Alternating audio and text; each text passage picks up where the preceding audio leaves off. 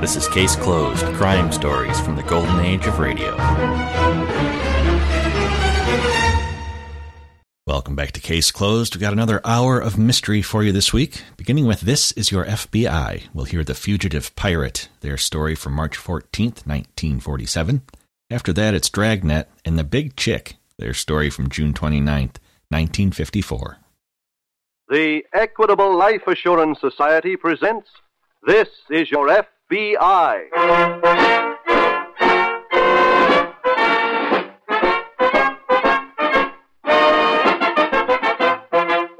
This is Your FBI, the official broadcast from the files of the Federal Bureau of Investigation, presented as a public service by the Equitable Life Assurance Society of the United States and the Equitable Society's representative in your community.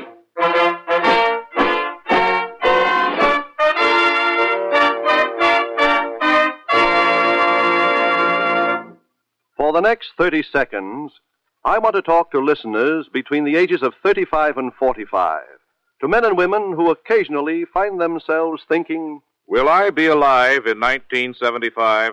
well, the answer is that a good many million of you will be alive in 75. In that year, this country will have 20 million people over 65, and that's twice as many as we have today.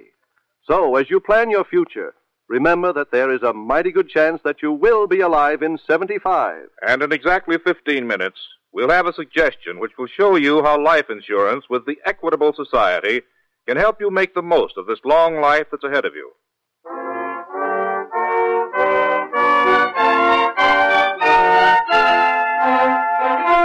Tonight's FBI file The Fugitive Pirate.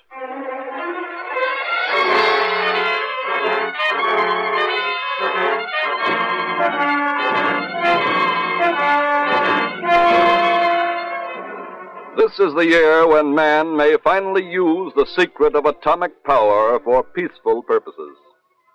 When man's conquest of machines will surpass his every previous achievement in the field of invention. But while some men are delving into the scientific unknown, there are others who are still plying their same old selfish trade, benefiting no one but themselves. True, they have borrowed some of the equipment of America's technical progress for their activities, but basically they have not changed. Their motives are as primitive as the jungle. These people are criminals.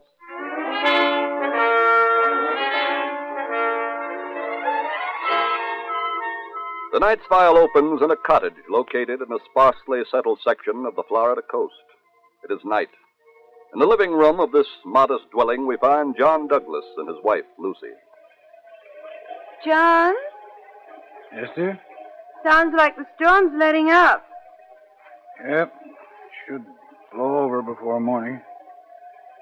What are you doing? I'm working on some figures, and I'm not very happy about them either. What's wrong? Lucy, what with the weather and all, I was only able to work ten days last month. According to my arithmetic, we only cleared enough to make the final payment on our boat. John, that's wonderful. I don't think so at all. Why not?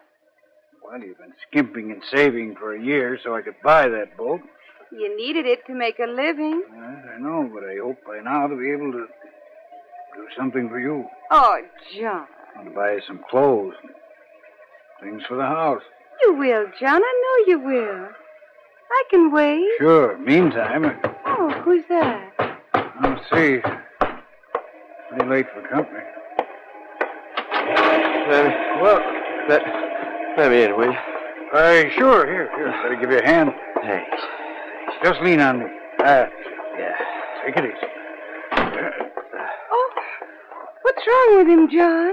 I don't know. See, Who is he? never seen him before. Uh, sit here, mister. Yeah. Okay. He's wearing a life preserver. Yeah.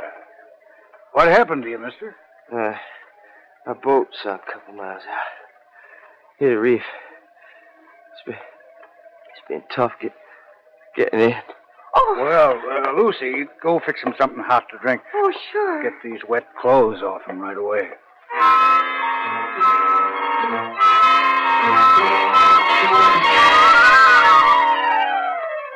That same evening, at an FBI field office some 20 miles away, Special Agent Jim Taylor is seated at a typewriter just finishing a report.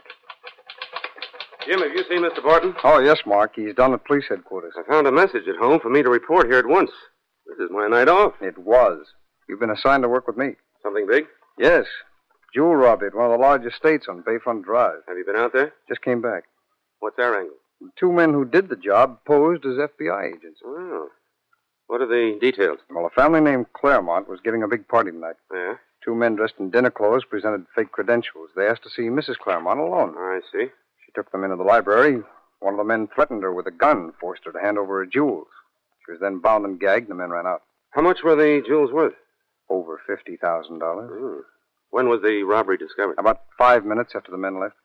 But by that time, the thieves had made a clean getaway. They stole a car belonging to one of the guests. Any further word on them? Yes, the car was just found abandoned at a dock about three miles from the house. Who turned that up? Local police. Oh. They also found a witness who saw two men get out of the car and into a boat alongside of the dock. Stole a boat, too, huh? No.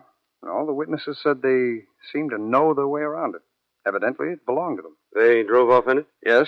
Witness caught the name of the boat, however. It was the Seamaid Second. I imagine you've already alerted the coastal authorities to be on the lookout. That's right. Have you got a description of the two men? Yes, I've already put it out on the teletype. Well, what do we do now? Just hope that we get a quick report on that boat.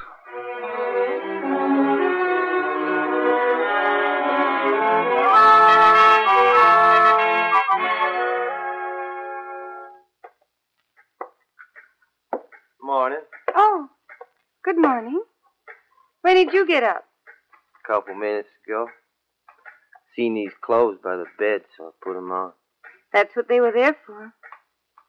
How do you feel? Okay. Well enough for breakfast? Sure. How about some eggs? I, I just got them right fresh from the hen. Swell. Sit down. I'll, I'll have something for you in a minute.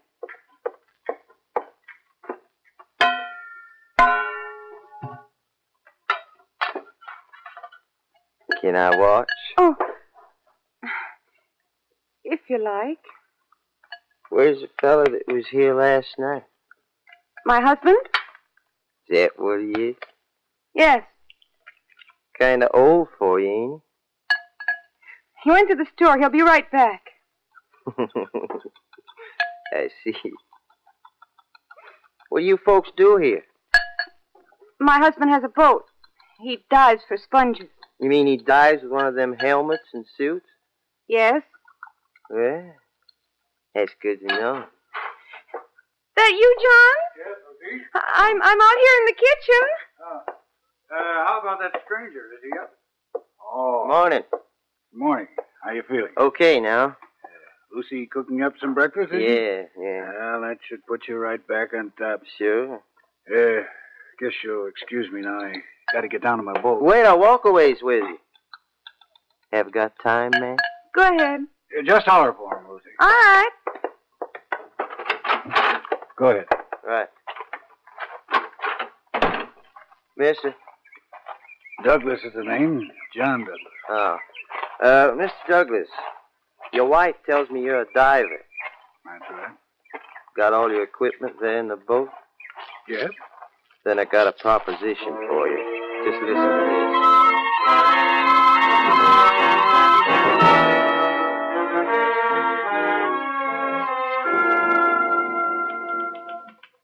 Morning, Mark. Oh, hello, Jim. What did you do? Stay here all night? No, I, I, just came in about 20 minutes ago. Anything break? Yes, I was just on the phone with the sheriff up at San Marino. And? The body of a man was found washed up on the beach there early this morning. From his description, he sounds like one of the missing jewel thieves. Then something must have happened to the boat. Well, according to the sheriff, that's been pretty well established. How? Well, there'd been quite a bit of debris washed up on the beach from last night's storm. It included a life preserver and a number of cushions on which was stenciled the name Seamaid Second. How did this man die? Drowning? Mm, that's right. What about his companion? Sheriff found no trace of him. How about the boat?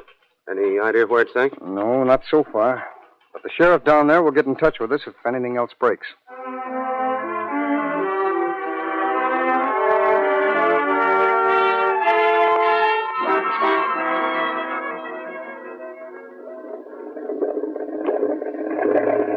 How we doing, Mr. Douglas? Well, we should be getting near that reef. That is, if you remember the position right. Look, I told you there was a boy no more than a hundred feet from where the boat sank. I heard the bell ring. Now, you'll soon be there then. Okay. Think uh, I'll go below, see if your wife will rustle me a little food. Yeah, yeah, go ahead.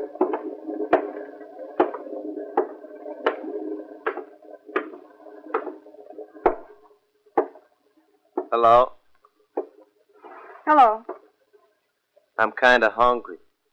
There's some sandwiches. Help yourself. Okay. We'll be getting there soon. Ain't you excited? Why? Why? There's over $50,000 worth of jewels in that boat. The deal I made with your husband, half of that goes to him and you. I know. And you still ain't excited? No. Why not? Something wrong with this whole thing. I already told you I was working on a boat. There were jewels in that boat. The owner ran it on a reef and it sank.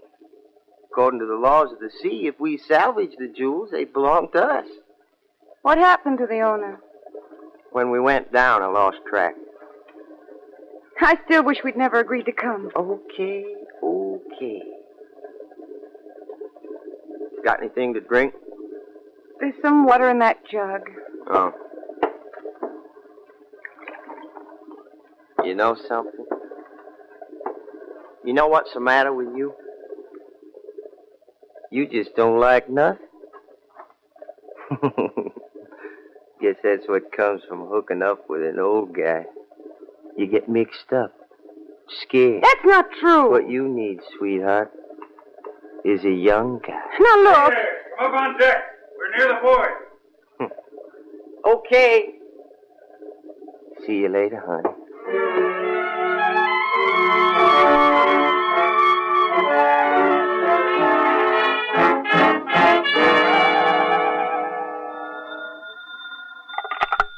Special Agent Taylor speaking. Mr. Taylor, this is Sheriff Brewster down at San Marino. Hello, Sheriff. Something's turned up down here I thought you should know about. Oh, what's that? I got a report that a man swam ashore last night and went to the house of a resident down here named John Douglas. Well, Sounds like the man we're looking for. yes. Have you contacted Douglas? No, I just got the report. He told the story to a neighbor of his. Hmm. He doesn't have a telephone, so I'm going to get out there. Sheriff, I think I'd better come down to San Marino. I'll get a car and leave here within ten minutes.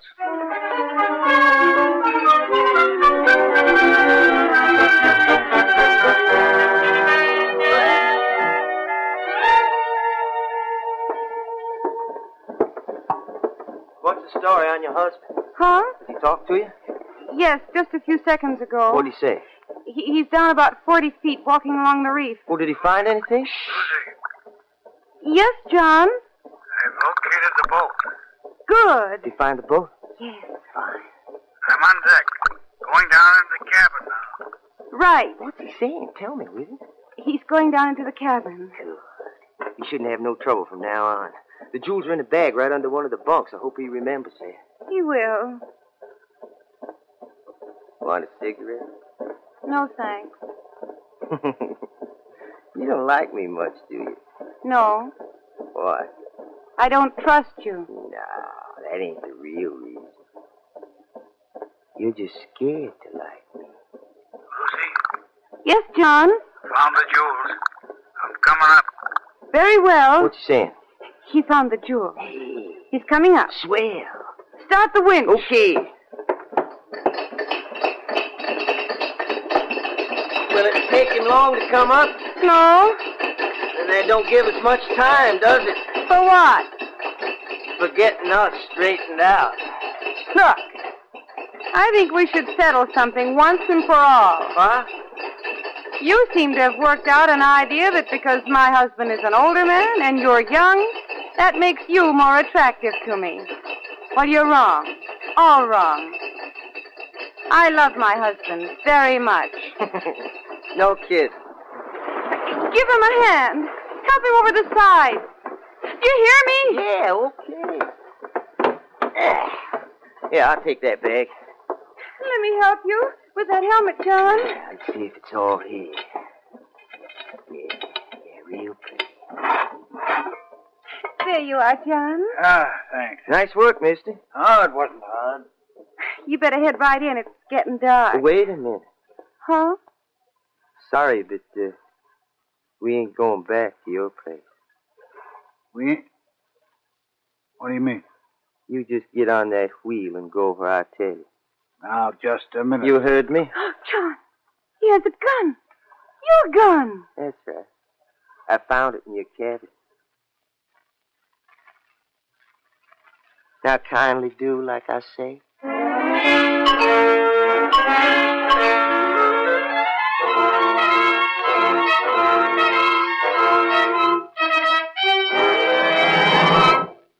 We will return in just a moment to tonight's file, which shows how your FBI helps provide security for your country. Now, let's talk briefly about security for those who want to be independent as they grow older. Wonderful idea, Mr. Cross, but what am I going to use for money? With taxes and living costs the way they are, how are we going to save for independence 20 years from now? Well, right now in the Equitable Society, we have thousands of members who earn considerably less than you, but they're looking forward to complete independence in their 60s through an Equitable Life Assurance Society Independent 60s plan. I'm open minded. How does this Independent 60s plan work? The Independent 60s plan of the Equitable Life Assurance Society has these three features. First, it costs considerably less than you probably think, especially if you're covered by Social Security. Second, you can create your retirement estate for the full amount the moment you sign the contract. You don't spend years wondering whether or not you're going to accumulate enough money to be independent in your 60s. You're sure of it because it's guaranteed by the Equitable Life Assurance Society. Third, this equitable plan gives you a definite goal and provides you with a practical method of reaching that goal. Yes, there's nothing finer than being independent in your 60s, being your own boss, doing the things you want to do. Mr. Cross, this is beginning to sound pretty good to me. Well, then I suggest you get in touch with an Equitable Life Assurance Society representative. He'll give you the facts on the Independent 60s plan and let you make up your own mind. Look in your phone book for the Equitable Society. That's E Q U I T A B L E. Or send a postcard care of this station to the Equitable Life Assurance Society of the United States.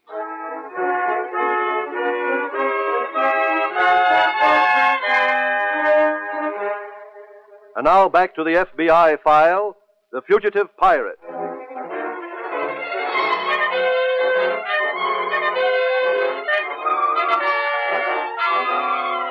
The shocking lack of decency exhibited by the criminal in tonight's case in the files of your FBI should not be as shocking as it is. For it should be understood that in order to be a criminal, you must develop a new sense of morals, a different set of rules by which you live your life. No longer are you interested in doing unto others as you would have them do unto you. No longer do you care about the poverty and hunger that attack other people. For in the mind of the criminal, there are no other people worth thinking about. The criminal lives for himself. And in his depraved mind, there are no values beyond those that serve his petty personal needs. That is why you must do whatever you possibly can to end the wave of crime. For only one set of morals can survive yours or his.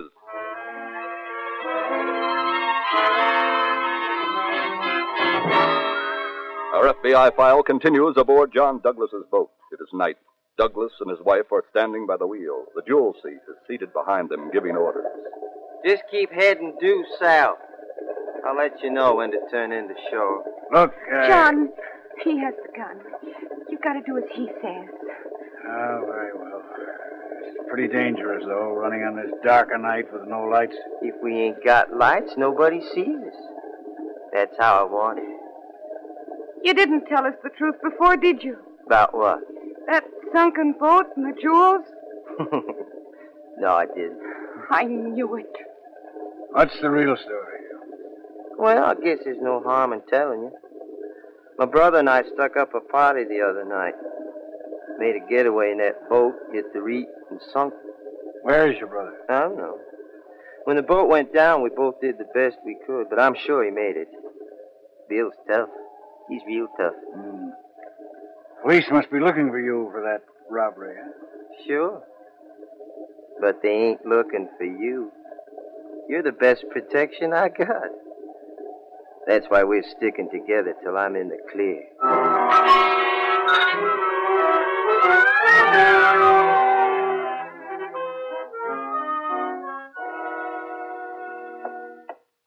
Hello, Sheriff. Hello.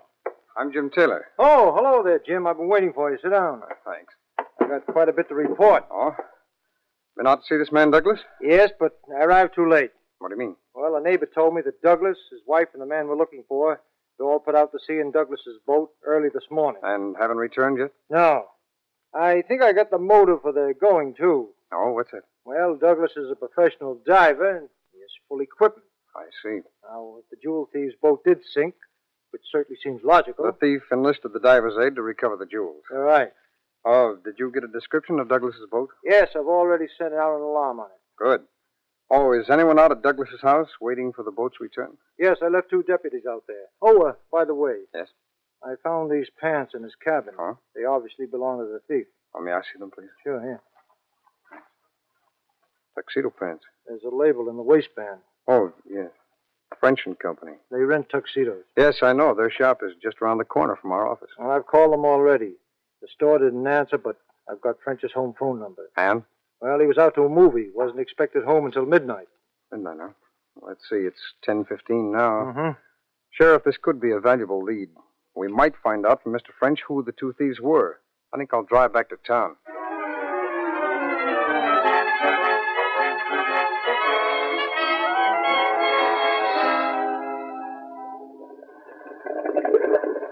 All right, you can swing due west.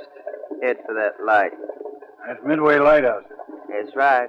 right at the mouth of South River. That's where we're heading. Up South River? Mm-hmm. We can't do that. Why not? The river's dangerous enough in the daytime. I'm not running up it with no lights at night. You just do like you're told. Look, this boat's all we have. We don't want to lose it. I'll guide you up the river.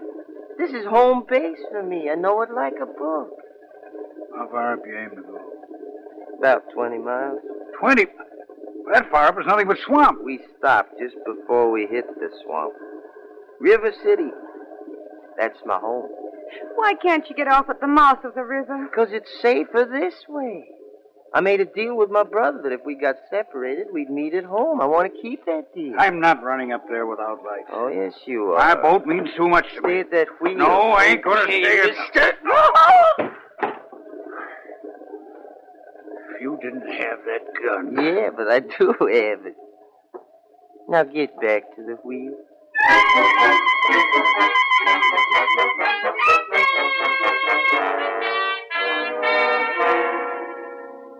Uh, Jim, Yes, Mark. are these all the clothes that the two men left here at the store when they rented the tuxedos? Yes. Let's start going over them, huh? Right. You take that suit, I'll take this one. Okay. What about hats? They didn't wear any. Didn't wear any neckties either. Hmm. Well, These suits are pretty well worn. Hmm. Yeah, there's nothing in the jacket pockets. No, nothing in this one either. Oh, here's the label. It was bought at Rand Brothers here in town. Yes, so is this one. That doesn't give us much, though. Both suits must be, oh, four or five years old. Yeah. And Rand Brothers do too big a business to remember any individual customers. Any dry cleaning marks in yours? No, I don't see any.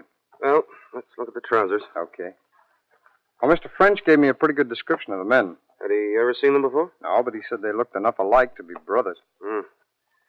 Nothing in these pants pockets. No dry cleaning marks. I've drawn a blank here, too. Well, There's the underwear and socks. Uh, look for laundry marks. Right. Now, Mr. French did say one thing that might be important. What's that? Both men looked and talked as if they came from back in the swamp country. I see. Ah, these things must have been home laundered. There's no laundry marks. No, I haven't got any either. Yeah, let's take a look at the shoe. Okay, Here. thanks. This pair was bought at the shoe store in River City. So are these. Hey, wait a minute. What? That pair you have, are they mates? Yeah. Are both soles worn? Yes, why? Here, take a look at these. Sole on one of them is practically new. Say, that's strange. Yes. None of the witnesses said anything about either man being crippled or that they limped. I know. Mark, I've got a hunch. Let's get to a phone.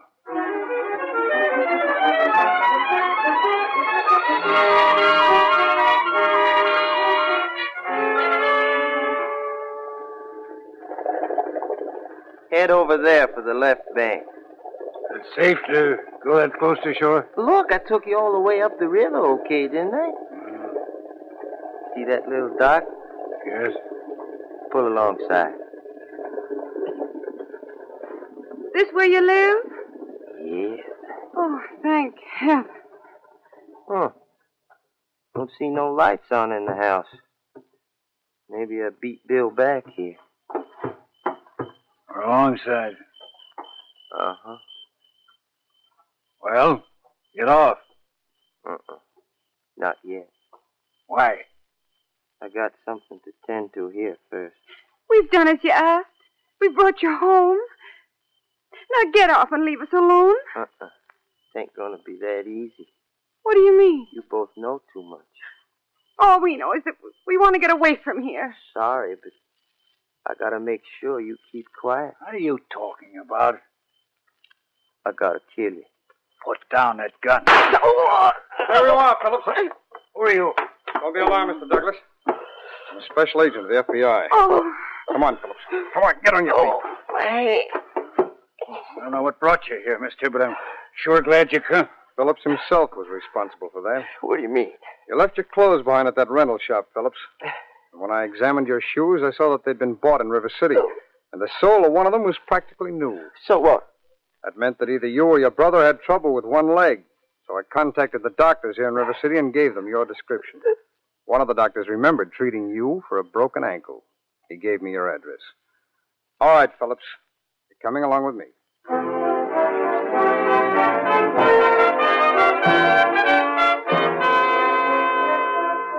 Charles, alias Chuck Phillips, was sentenced by a federal court to serve five years for impersonating a federal agent. At the conclusion of this term, he will then serve a 25 year sentence imposed by local authorities for robbery and assault.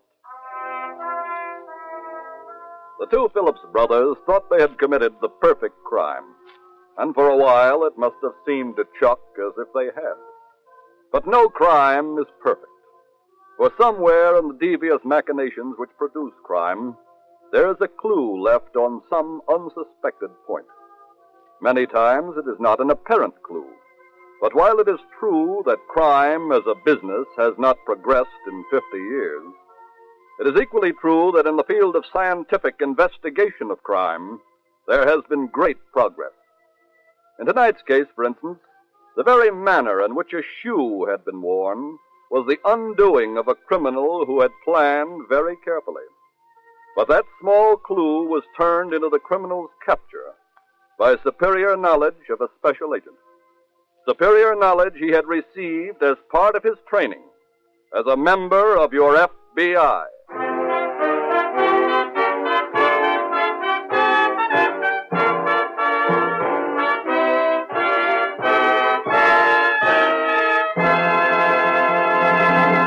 In just a moment, we will tell you about next week's exciting case from the files of your FBI.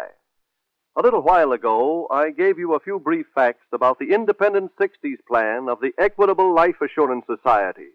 To get full information, you'll want to ask your Equitable Society representative questions like these. Exactly how much will the plan cost me? The Equitable man has the answer. How will it dovetail with my Social Security? He's got the answer to that, too. What income will it give me in my 60s? Your Equitable Society representative will give you the exact figure. Ask him to drop around for a friendly visit. Find him in the phone book or send a postcard care of this station to the Equitable Life Assurance Society of the United States.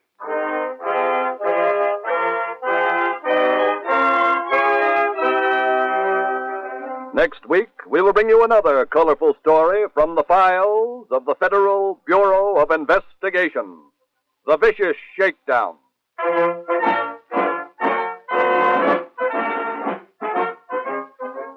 The incidents used in tonight's Equitable Life Assurance Society's broadcast are adapted from the files of the Federal Bureau of Investigation.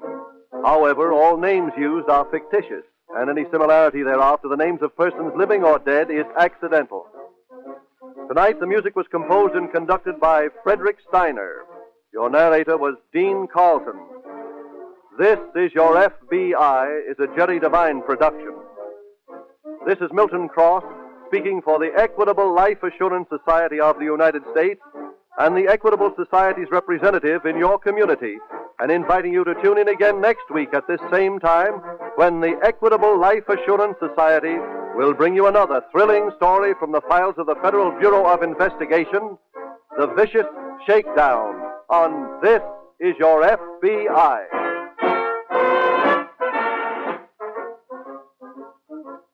This is ABC, the American Broadcasting Company.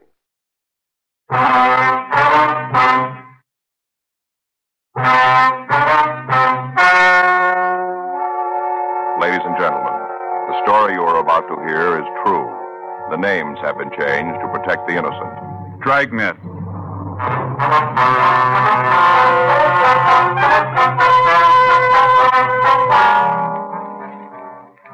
You're a detective sergeant. You're assigned to narcotics detail. The body of a man has been found in a public park lake. Physical evidence indicates he was killed by narcotics. Your job? Check it out.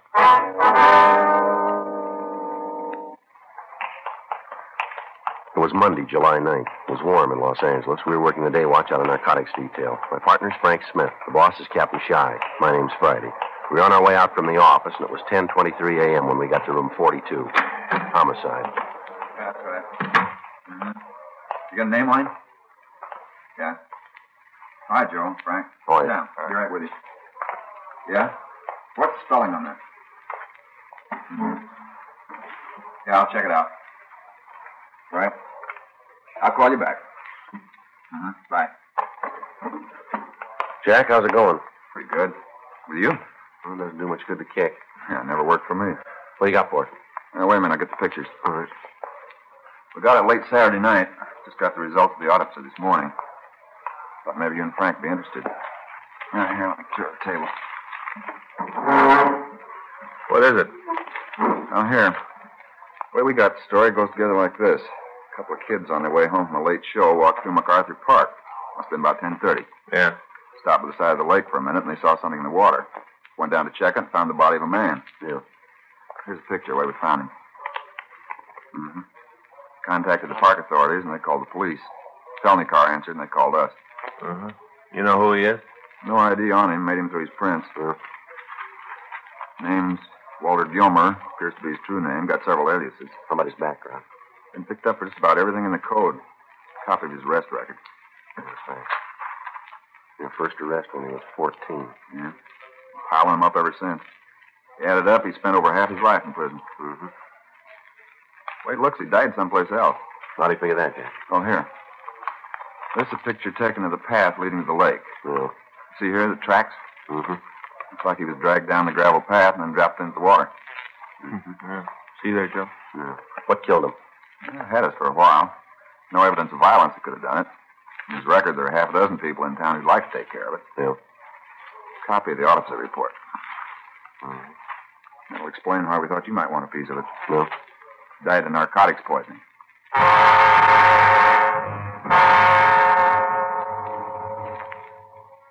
We went over the dead man's effects without coming up with any additional information. From the report of the coroner's office, we knew that Gilmer had died of narcotics poisoning. We were not able to tell the type of the narcotics used, but it was listed as either heroin or morphine. During the past three months, the Southland had been flooded with an inferior grade of heroin. From chemical analysis, we knew that it was being processed in Mexico. We'd been in touch with Mexican authorities, but in spite of our joint activities, the drug continued to cross the border and it continued to be circulated. Arrests of mules and pushers had been made. Suspects had been interrogated and all other leads had been checked out, but we were still unable to come up with the key people in the operation. The death of Walter Gilmer gave us a possible lead. We couldn't be sure that he died of the low grade drug, but it was worth looking into. Working with Sergeants Jack McCready and Danny Galindo of Homicide Detail, we pulled Gilmer's package and we went over all of the available information on him. We made out a list of his known friends and his associates. All of the places he was known to frequent were checked. For the next two days, anyone who had been seen in Gilmer's company was talked to. Apparently, we were at a dead end. Thursday, July 12th, 11:14 a.m., Frank and I got back from talking to an informant. There was a note in the book to call McCready. McCready there? Yeah. Oh, Jack, Joe Friday. Mm-hmm. Well, where's he now? No, we'll be right over. Thank you. What's he got? One of Gilmer's friends. Yeah? Says he was with Gilmer when he died. Frank and I left the Central Police Station and walked over to the City Hall. By the time we'd gotten there, McCready had pulled the suspect's package and had what background information there was on the man. The three of us talked to him in the interrogation room. For the record, what's your name? David Flack, How old are you? 26. That's still your address? Yeah. How well did you know this Walter Gilmer? We roomed together. How long? A couple of years. According to your package here, you've had several arrests for being a user, is that right? You got the paper. Told us you were with Gilmer when he died. Now, look, there you go again. What? I said I was with him when he was sick, that's all. We got together Saturday night, had dinner, and Walt didn't feel so good. He shoved off, said he was going home and get some rest. It's the last time I saw him. He went home to get some rest. Go ahead.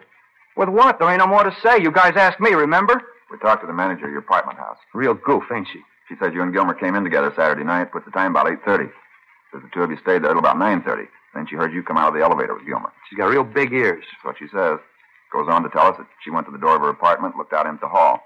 Says she saw you carry Gilmer out of the apartment building. I carried Walt out? That's what she says. You know how big Walt is? We got an idea. Well, you know I couldn't carry him anyplace. Guy weighs me about 50 pounds. I ain't that strong. The landlady's willing to testify to it. Yeah, she talks a lot. She's going to talk you right into the joint. We find Gilmer an hour later dead. You're the last person seen with him. Fits you real good, Flack. From here, it looks like you're right for a 187 charge. You figure you can nail me down for murder, huh? Worth a try. Yeah, but can you make it go? We think so. Now, one thing's going to louse it up. Yeah? I didn't do it. I had no part in it, none. You better tell us then, huh? If I give it to you, it'll make a difference? Depends on the words. Go ahead. Where do I start? The beginning will do. Yeah. I guess Saturday afternoon's as good as any. We'll listen. Old Walt got himself a new connection, said it was a good one. For heroin? Yeah. Got a good buy and a couple of bindles, said it was a real good deal. You know where? No, he wouldn't tell me. He just said it was his and that when I needed some stuff, he'd set it up for me. You're on H2, huh? Yeah, why lie to you? A couple of days in the tank will bring it out anyway. Yeah, I'm swinging a pretty good habit. How much? Shooting three a day. All right, go ahead. Oh, Walt had a fix about four in the afternoon. We were going out for dinner, and Walt said he had enough H so he could take one for free. Mm-hmm. After that, we went out, got something to eat. Walt didn't eat much, said he felt way out, didn't hardly eat at all. Yeah. Went back to the apartment, sat around, talked. Tried to get him to tell me where he made the connection. He just laughed and said it was the best thing he ever fell into. Didn't he give you any idea? No, not a smell. All right.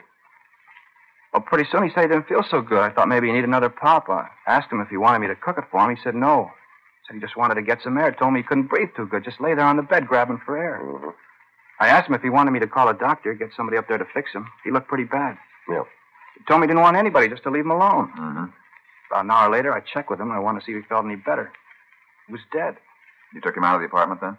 Yeah, I, I got scared. I didn't know what had happened, but I could see you guys landed on me. What'd you do? Took him out to the park, got him in the back seat of the car, and took him out there. Sat in the car for about 15 minutes waiting for a couple of kids to leave. I was sitting on a bench near there talking. I had to wait for them to leave. Yeah. After they'd gone, I dragged Walt down the water and dumped him in the lake. What about his identification? Took it out of his pocket. Figured it'd give me a couple of days to try and grow an alibi. Figured it'd take that long for you to find out who he was. You just left him in the lake then, huh? Yeah. Drove back to the house and tried to figure what to do. Think if somebody could go me an alibi. You haven't got any idea where Gilmer made the connection, huh? No. You know where he went Saturday afternoon? No, he left the place about ten in the morning. I didn't see him until about three or maybe three thirty. He was holding pretty good then, real happy, laughing it up all over the place. Oh, Walt, he had a real good laugh when he was feeling good. Gee, I still can't get it straight that he's dead. Gilmer have any close friends that you know of? Couple, not more than that. Want to give us their names? I guess, as long as they don't find out. Did you meet any new people he told you about? Well, if he did, he didn't say nothing. I'm sorry, I'd sure like to help you. It's a lousy trick making Walt think he was getting such a good deal and having it turn out like this. It's a lousy deal. Mm-hmm. He was real happy because he thought he scored real big, got it real cheap. Told me he hardly paid anything for it. Well, he had it wrong, didn't he? Huh? It was overcharged.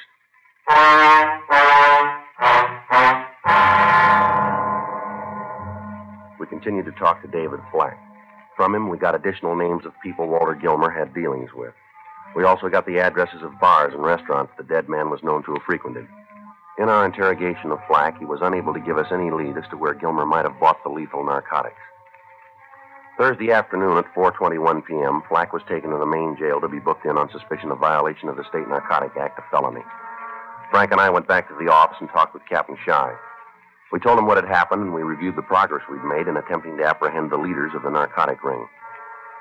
After talking over all the possibilities, it was decided that the only way we had of getting to the higher ups in the operation was for one of us to go underground.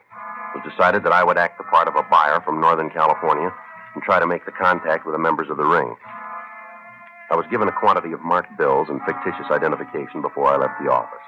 Frank and I worked out a method for communication, and I went home to change my clothes. I left all of my police identification there, and the next morning I began to be seen in the bars and restaurants where Walter Gilmer was known.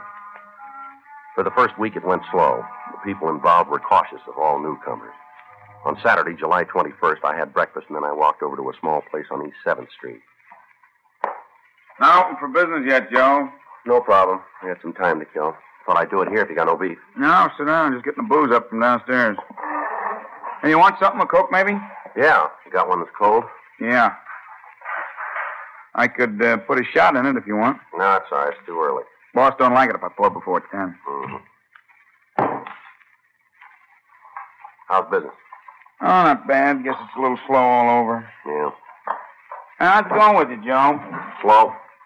How long you figure to be in town? Only got a couple more days. Mm-hmm. I got to get back up north. Never heard you say what you did. I told you I'm a promoter. You mean like price fights? No, anything I can make a buck on. What are you working on now? Well, I got a deal. Yeah, I guess you'd rather I didn't get too nosy, huh? Yeah, it might be better that way. Mm-hmm. Word's out you're trying to make a buy. What's that? I say, word's out you're trying to make a buy. That's so? Yeah, that's what the word is. Where's it from? Around. No place you can point to, just around. Anything on what I'm looking for? Uh, I understand it's H. That what you think? I don't know. I'm just telling you what the word is. Mm-hmm. I understand you're a good friend of Walt Gilmer. Yeah, I know him. We didn't live together. I knew him. Mm, rough thing about Walt. Yeah, yes it is. Did you ever find out what killed him? I don't know. I don't read the papers much. Was it in the paper? Yeah. Uh, Rumble is he got some bad stuff. Is that right? Yeah, that's what they're saying. Well, might be. I told you. I don't know. I guess if you're a friend of his, you'd um, like to talk to his connection, huh? Well, it doesn't make any difference to me one way or the other. Mm-hmm. You ain't sore about Walt, then, huh? I told you I knew him. I didn't know him good. Just enough to say hello. That's all. Mm. Yeah, Uh, rough the way he went. Call it your way. Well, I'll see you around, Al. Hey, you- you gotta leave, huh? Told you I only got a couple more days in town. I gotta line something up before I go back. Well, uh, uh, maybe I can give you a hand. Yeah. Depends on what you're after. I got a lot of friends around. Might be able to do you some good. Now, how you gonna work that? How much you want to buy? What's that? Come off it, Joe. We got the rumble on you. You're down here from Sacramento. You're here to make a buy. Simple question. How much you want to take back with you? If I wanted to make a connection, uh, you the guy I'm supposed to see? If I wanted to make a connection. Might work out that way. You holding now? A little. How big? Enough to handle your action. I want a couple ounces. A lot of stuff. I don't sell cut rate. Now, you holding that much, or aren't you? Ah, No, I can line it up for you. Where do you take your piece? Off the top, I make the deal for you. Oh, no. No go. Huh? I don't know how you work things here, but I only do business with a gun. Yeah, well, this one don't work that way. Well, then let's forget the whole thing. What do you- Hey, wait a minute. Hold, hold, hold it, Joe. Yeah, You got the cash? I can get it. Maybe it'll work out. I'll have to see. I deal with a gun and the buy's off. I'll check it. Is it good stuff? Bet Mm, we got the offer. That's not much of an answer, is it? It's good. When'll it's you good. know? When'll you know? Well, we wait here. I'll make a phone call. All right.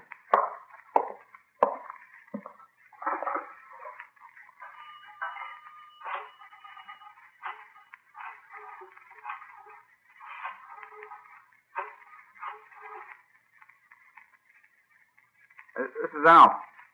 Yeah, I know, I know, but this is important. Got a guy here wants to buy a couple of shirts. All large size. Uh huh. As far as we know, he is. I, I talked to you about him. Yeah, that's the one. Yeah. No, he says he won't buy them from anybody else. Yeah, that's what I told him. He, he says he's got it. Uh, just a minute, I'll check. Uh, you'll be here about seven tonight. Huh? You'll be here tonight about seven? Well, we can make the deal, sure. Yeah, yeah, he can make it. All right. Yeah, yeah, I know. I, I told you we checked. He's all right. Uh huh. Yeah, right. Goodbye. Deal's made. All right? Be here at seven. Make it sharp, huh? Okay. You meet the boss.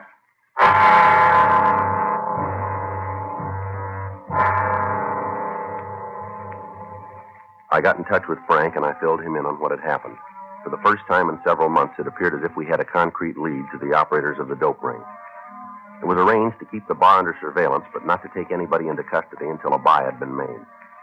I went back to the room I was renting and I waited. I left at 5:30, had something to eat, and at 5 minutes to 7 I walked into the bar. The place was crowded. There wasn't an empty stool and most of the booths were taken. I edged up to the bar and caught the bartender's attention. Hi, you, Joe. You're early. No, you said 7 sharp. Yeah. We're going to do business? Uh, wait till I get out from behind the bar. Yeah. Back here, Joe. Yeah, here it is. You're joking, aren't you? No, Joe, this is the boss. Well, Oh, I had it figured a little different. Yeah, everybody does.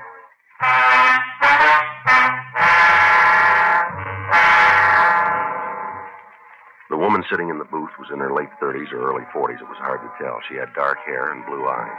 The suit she was wearing was gray and it looked expensive. After the bartender introduced us, she told him to bring a drink and then she motioned me to sit down. Your name's Joe Frizee, is that right? Yeah. Al tells me what's in action. Nellie gave you the story. How do I know you're a legitimate dealer? You don't. Still, you want me to go out on a limb and turn over two ounces of heroin to you. I'm willing to pay for it, lady. Where's it going to go? Up north, A lot of ground. Sacramento. You got the route to get rid of it? They're waiting for it now. Going in, I should tell you, I haven't got two ounces, Well, and I'm wasting my time. but I can get it. How soon? Sit down. How quick do you need it? I want to leave town in a couple of days. I told Al. You working alone? I don't see how that figures in the price. You're wrong. Case we've got goes for four fifty an ounce. Pretty high. The best we can get. Should be. You want to make a deal, the price comes down. No, I can't swing more than two ounces. Even if the price was dropped How much? to three fifty. No, it doesn't fit. What's the angle? If you're on your own, must get a little tiresome to have to carry the load by yourself. Maybe. I was thinking that maybe you'd like a partner. You? That's what I had in mind. No go. Why? Oh, a lot of reasons. Mainly because I don't need anybody. Then it's going to cost you four fifty. Well, I figured that going in. When do you want the stuff? Tomorrow night'll do. Well, it'll have to be late. We got it coming in then. Where? The price doesn't include that. Okay. Where do I pick the H up? Alf will call you. He'll give you the time and the place. Well, if it's high grade, I might want some more. You can pay our price, you'll get it. It's all right. You're making a big mistake, Joe. That's all. Yeah. I got L.A. sewed up good and tight. Good distribution, all the product I need. You got to know it. We put 'em together, we could both come out real well. No, I told you before. I don't need partners. You might be wrong, Joe. Huh? You might already have one.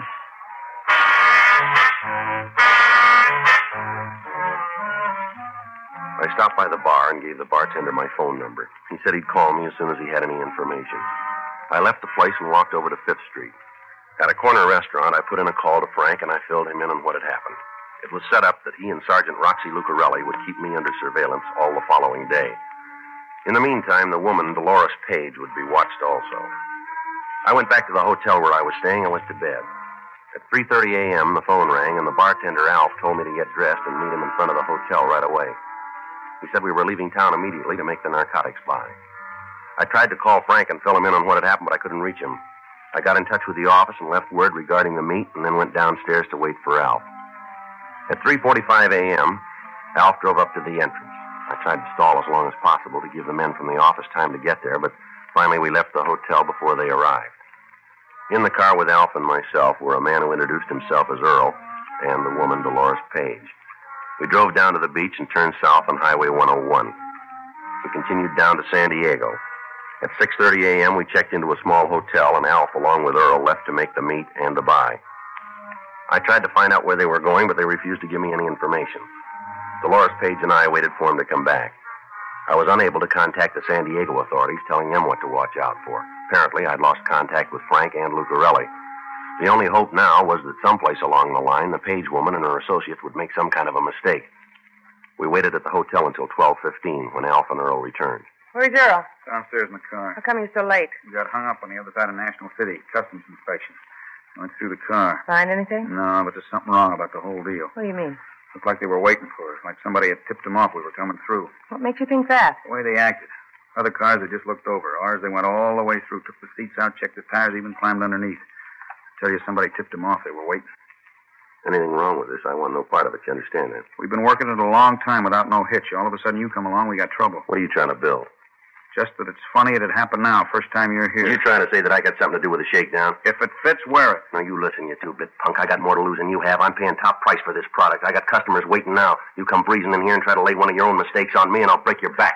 You talk like a man 12 feet tall. I don't have to be that big. All can right, you? knock it off. You two beefing isn't going to do any good. They didn't find anything.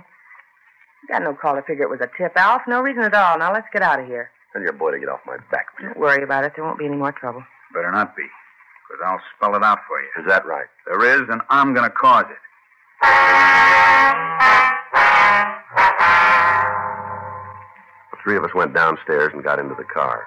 We started the drive back to Los Angeles. From what I could find out, the narcotics buy had been made in Mexico, but the heroin was not in the car we were driving. We continued up the coast. Just south of Oceanside, California, we began to follow a large bus. As we drove, I noticed that Alf was being careful to keep the vehicle in sight. At San Clemente, the bus pulled into a small roadside restaurant for a rest stop. We parked immediately in back of it. Alf got out of the car and approached the bus. He walked up to the rear of the vehicle, reached under the rear bumper, and removed a small package wrapped in waterproof material. He checked the contents, and then he walked back to the car. Get it? Yeah, right where we put the stuff. Get in. Let me have it. Yeah. Here it is, Joe. Got the money? You want to wrap it up right here? No reason not to. Why don't we wait till we get back to town? Be easier there. You got any special reason to wait? No? Got the money? Yep. Then why wait? Well, let me see what I'm buying. Here. Well, it looks all right. Best we can buy. You don't have to taste it. What are you trying to pull?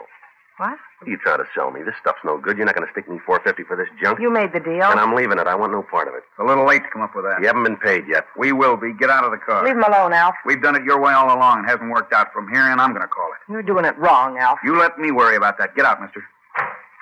Go on. Well, where to? Let's take a walk around the back of the buildings. Go ahead. Figure to kill me and come up with the money, too. Is that it? Keep walking. You know you're not going to get away with it, don't you? You keep buying those fairy tales. Maybe we can make a deal, Alf. Yeah? If you get the money, it doesn't make any difference about me, does it? What do you mean? Now, wait a minute. Suppose I give you the money. You got it clean.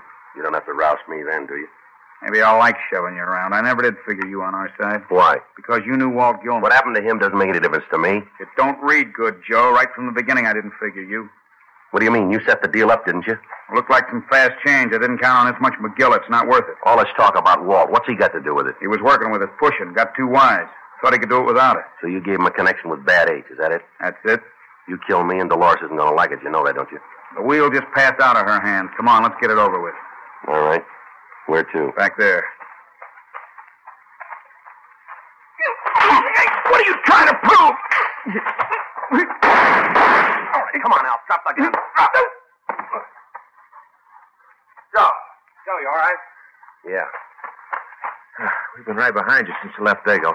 Yeah? How'd you work that? Well, I got the message you left at the office. We had a tail on the page woman, the chap down south. How about her and that other fellow back there? Roxy's got him. Let me have your handcuffs, will you? Yeah, here. The bartender? Yeah. He copped out to giving Walt Gilmer the bad junk. Huh. That takes care of it then, huh? Yeah, come on, let's get him to the car. All right, uh, come on, get up. Well, I'm glad this one's over. Yeah. Well, you don't look any the worse for wear. All right. Sure. You didn't really have anything to worry about. Is that right? Well, sure. You don't mind me telling you that, do you? It's a good thing you weren't two minutes later. Huh? I might not have heard you.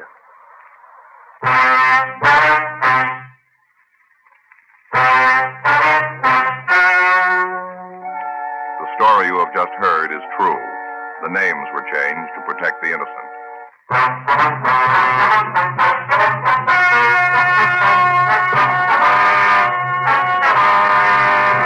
Dolores Marie Page and Alfred Giles Harnett were tried and convicted of murder in the first degree. David Alcott Flack was tried and convicted of using narcotics, and Earl Tyler Rockland was tried and convicted of possession of narcotics. They all received sentence as prescribed by law. Murder in the first degree is punishable by life imprisonment in the state penitentiary.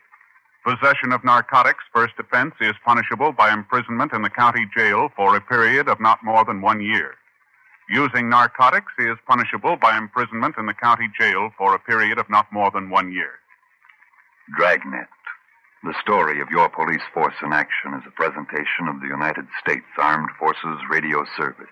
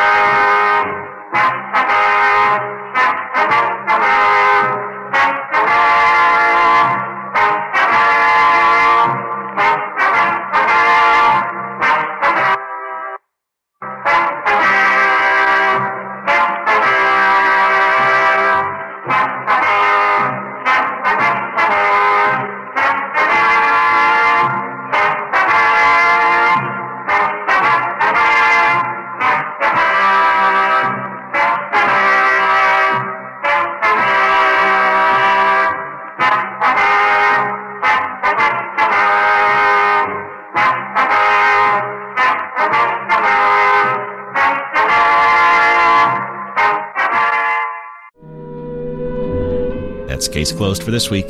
Find more from This Is Your FBI, Dragnet, Case Closed, and all the other Relic Radio podcasts at relicradio.com. Thousands of episodes to listen to there, all for free thanks to your support. If you'd like to help out, visit donate.relicradio.com or click on one of the links on the website. Your support makes it all happen. Thank you, as always, those who have helped out. Thanks for joining me today. Be back next Wednesday with another hour of Case Closed.